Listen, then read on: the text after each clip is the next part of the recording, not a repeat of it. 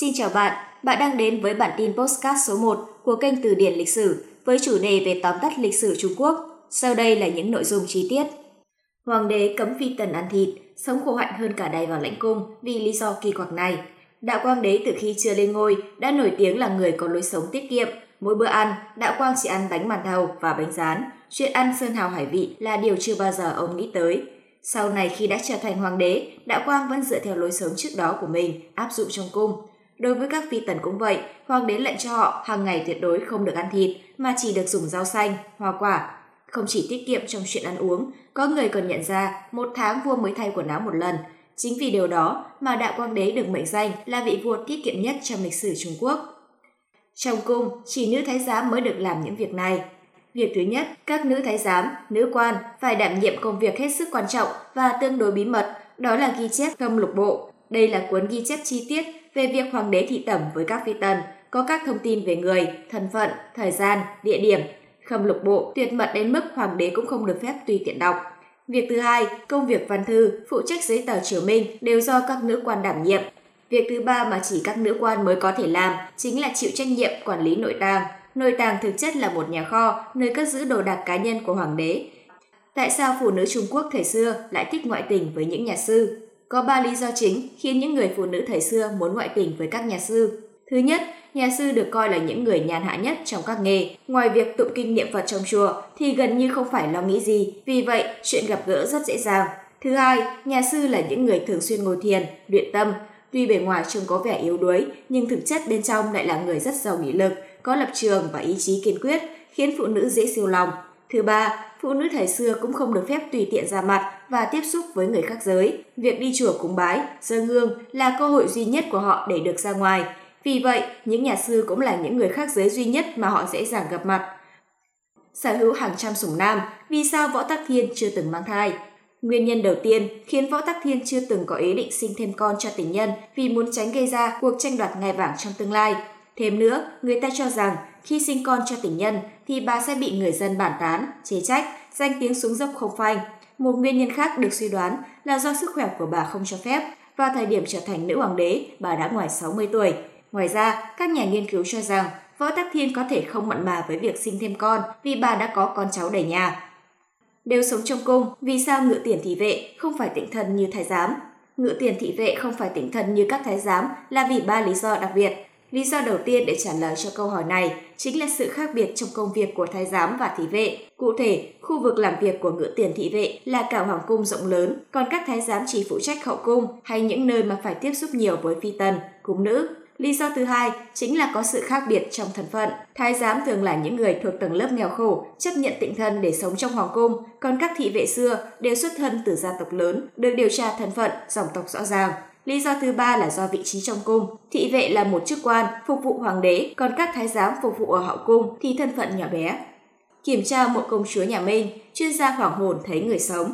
Phúc Thanh là công chúa nhà Minh nổi tiếng lịch sử. Khi qua đời vì bạo bệnh, bà được an táng dưới núi An Đức, nay là Vũ Hòa Đài của thành phố Nam Kinh, Giang Tô, Trung Quốc. Vào năm 2006, giới chức trách triển khai dự án trùng tu, sửa chữa khu lăng mộ của công chúa Phúc Thanh để có thể đón khách tham quan. Khi tới nơi kiểm tra, nhóm chuyên gia bất ngờ phát hiện có người sống bên trong lăng mộ công chúa. Thậm chí có người ngủ trên quan tài của công chúa. Sau khi tìm hiểu, họ biết được ở gần lăng mộ có một công trình đang thi công. Một vài công nhân có hoàn cảnh khó khăn, không đủ tiền thuê trọ nên quyết định ngủ trong lăng mộ, nơi ít người lui tới. Do đó, lăng mộ công chúa Phúc Thanh trở thành nơi tá túc của những người không có nhà cửa. Khi nhà Thanh sụp đổ, vì sao hầu hết cung nữ không dám lấy chồng, lầm núi sống đời thi thảm? Có hai nguyên nhân khiến cung nữ sau khi xuất cung thường không dám xuất giá. Thứ nhất là đa số những người này đều đã ở tuổi quá lứa lỡ thì để gả chồng. Dù có muốn thì họ cũng khó tìm được người đàn ông muốn gắn bó với mình. Nhưng dù sao, đây vẫn là lý do nhẹ nhàng hơn nhiều. Theo Hoàng đế Phổ Nghi, chủ nhân cuối cùng của Tử Cấm Thành, không ít cung nữ bị vô sinh hoặc khó sinh con do cơ thể đã suy nhược sau nhiều năm làm người hầu Cung nữ khi ấy có một số căn bệnh như bị khí trệ, ứ huyết, mạch nặng, đau giữa ngực và dưới sườn. Mà trong quan niệm xã hội thời bấy giờ, phụ nữ không sinh con là tội lớn, hiếm có gia đình nào chấp nhận. Đây chính là trở ngại lớn nhất ảnh hưởng tới việc xuất giá của họ. Bất cứ ai đến từ Cấm Thành cũng phải xếp hàng chiếm ngưỡng một khe hở này. Cố cung là một trong những công trình nguy nga bậc nhất với nhiều địa điểm ấn tượng, nhưng điều kỳ lạ là du khách lại xếp hàng dài chỉ để nhìn ngắm một khe cửa rất bình thường Mỗi ngày có hàng chục nghìn người sẵn sàng xếp hàng chỉ để chiêm ngưỡng nó. Rốt cuộc ở trong này có gì? Đây thực chất là một cánh cửa màu đỏ son, không đóng chặt, có thể nhìn thấy bên trong qua khe cửa. Cánh cửa này dẫn vào Điện Thái Hòa. Mặc dù khu Điện Thái Hòa nói chung đã mở cửa cho du khách du lịch đến chiêm ngưỡng, nhưng không phải tất cả các địa điểm ở bên trong đều có thể vào. Cười thầm sau câu nói của Hoàng hậu, phi tử lập tức bị đẩy vào lãnh cung chỉ vì lý do này. Vào một ngày, Hoàng đế Khang Hy của Trung Quốc đã cùng Hoàng hậu và các phi tần đi đến một cái hồ để câu cá. Khi thấy cần câu có động tĩnh, vua liền chậm chậm kéo dây câu lên. Nhưng nào ngờ, cắn câu không phải là cá mà là một con rùa lớn. Lúc thu cần và bắt rùa, vì thời tiết khá lạnh, tay vua vừa cóng lại vừa run, sức khỏe cũng không còn được tốt nên đã lỡ tay để tuần mất và tỏ rõ tâm trạng phiền muộn, chán nản. Đứng bên cạnh và nhận ra được tâm tư của vua Khang Hy, Hiếu cung nhân hoàng hậu đã lập tức an ủi vua, nguyên nhân là do con rùa đã ra, cơ thể to lớn, răng có lẽ cũng đã rụng gần hết nên mới không cắn chắc được cần câu. Tuy nhiên, một phi tử cũng đứng cạnh vua Khang Hy lúc đó, khi nghe hoàng hậu nói những điều trên, đã che miệng cười thầm. Nhà vua đã nổi cơn thịnh nộ vì cho rằng phi tử này dám lấy mình ra làm cho cười và đã lập tức ra lệnh phế bỏ chức vị và đẩy vào lãnh cung.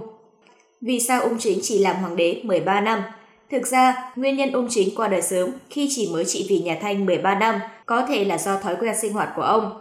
Thứ nhất, từ khi làm hoàng đế, ung chính có không ít thói quen xấu, chẳng hạn như việc thức khuya quanh năm, Cụ thể, Hoàng đế ung chính đi ngủ vào lúc 10 giờ tối và thức dậy rất sớm, từ 2 giờ sáng để giải quyết công việc triều chính. Như vậy mỗi ngày, vị hoàng đế này chỉ ngủ 4 tiếng.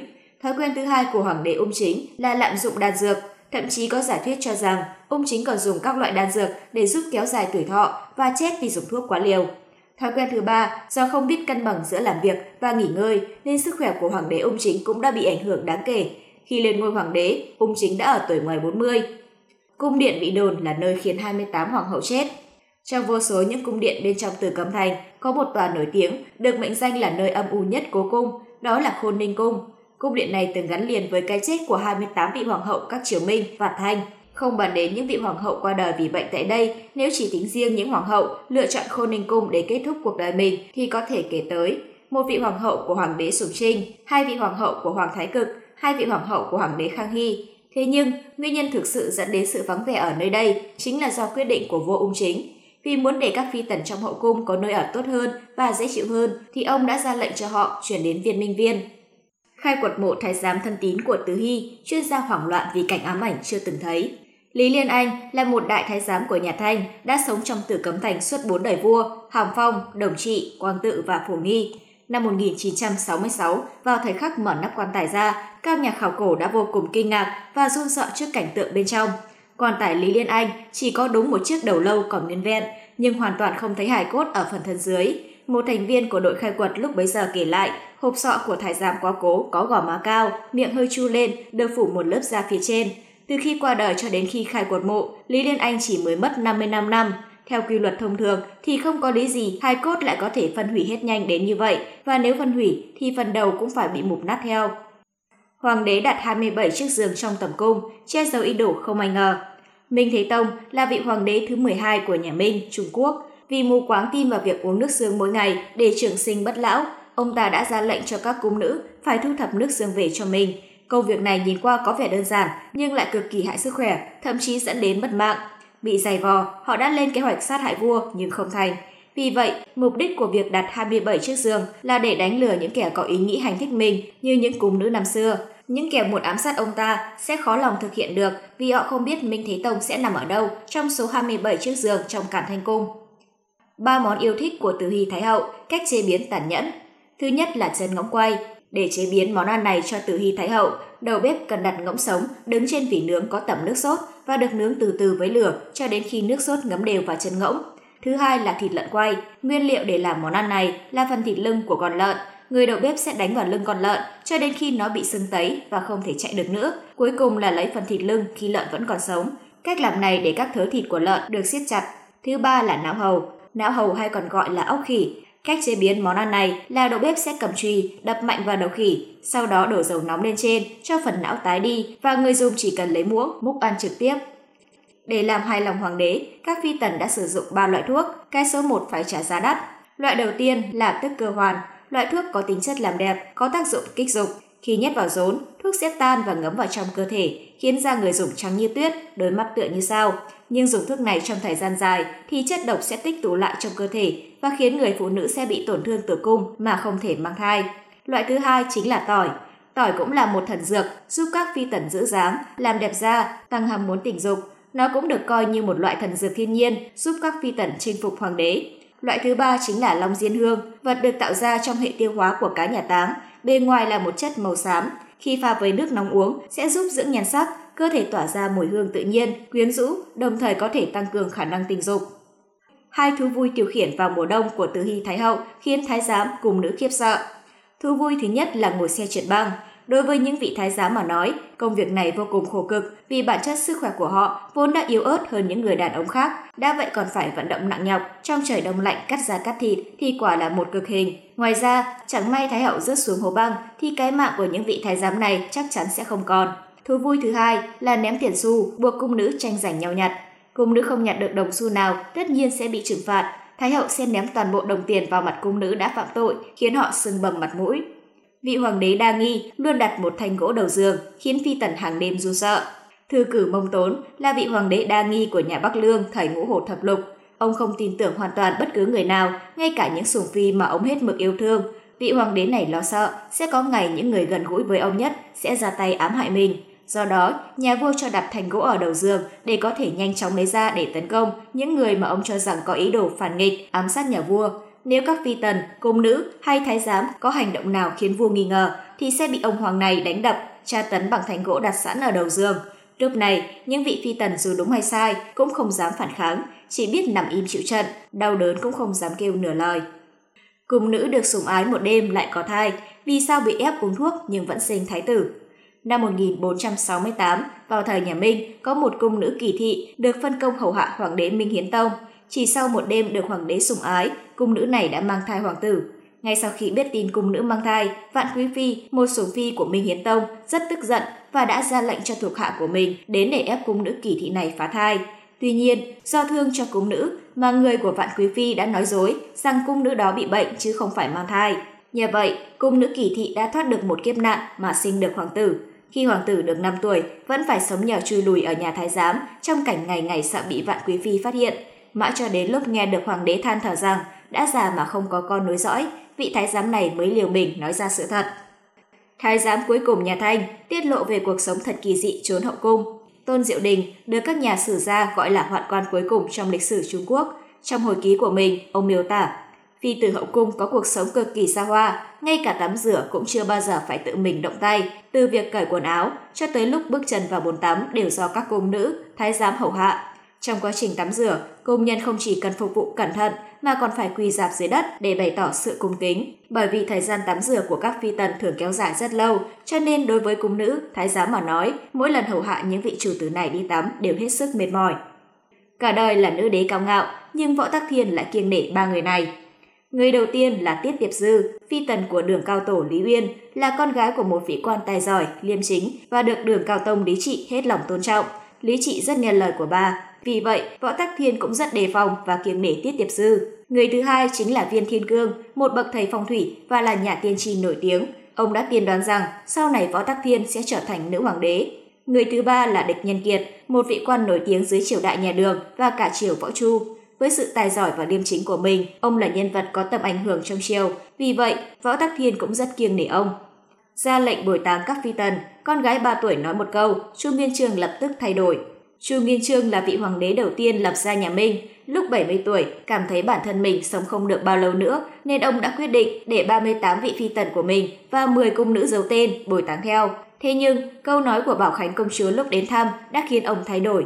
Chỉ cần cha nhắm mắt ngủ yên một giấc sẽ hết bệnh, vì khi con bị bệnh, chỉ cần ngủ một giấc dậy là khỏi liền.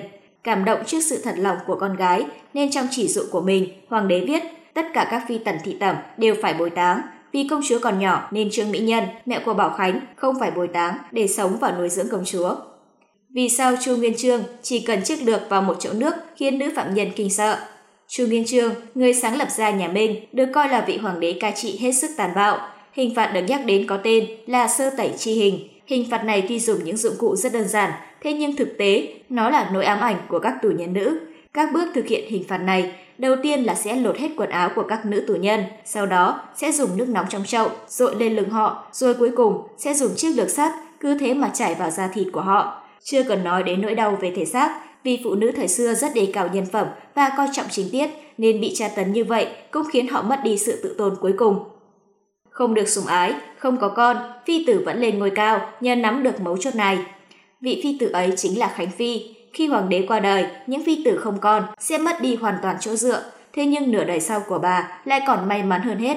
May mắn ấy đến từ việc Khánh Phi được vua giao trọng trách chăm sóc, nuôi dưỡng hoàng tử Vĩnh Diễm, con của Lĩnh Phi, Ái Phi được hoàng đế sủng ái. Dưới sự chăm sóc ân cần của Khánh Phi, hoàng tử Vĩnh Diễm đã lớn lên một cách khỏe mạnh. Hoàng tử Vĩnh Diễm sau này lại trở thành người kế vị tiếp theo của nhà Thanh, lấy hiệu là Gia Khánh. Vì vậy, dù không có công sinh thành nhưng lại có công dưỡng, nên Vĩnh Diễm đương nhiên đối với Khánh Phi rất tốt. Đang đi tàu, Từ Hy Thái Hậu đột ngột cho dừng để 150 người làm việc này. Từ Hy Thái Hậu có lối sống vô cùng xa hoa. Trong 3 ngày trên tàu hỏa, Từ Hy Thái Hậu vẫn nhất quyết duy trì thói quen ăn uống xa xỉ như trong cung, với hai bữa ăn chính, mỗi bữa lên đến 100 món sơn hào hải vị và hai bữa phụ với mỗi bữa khoảng 40, 50 món các loại.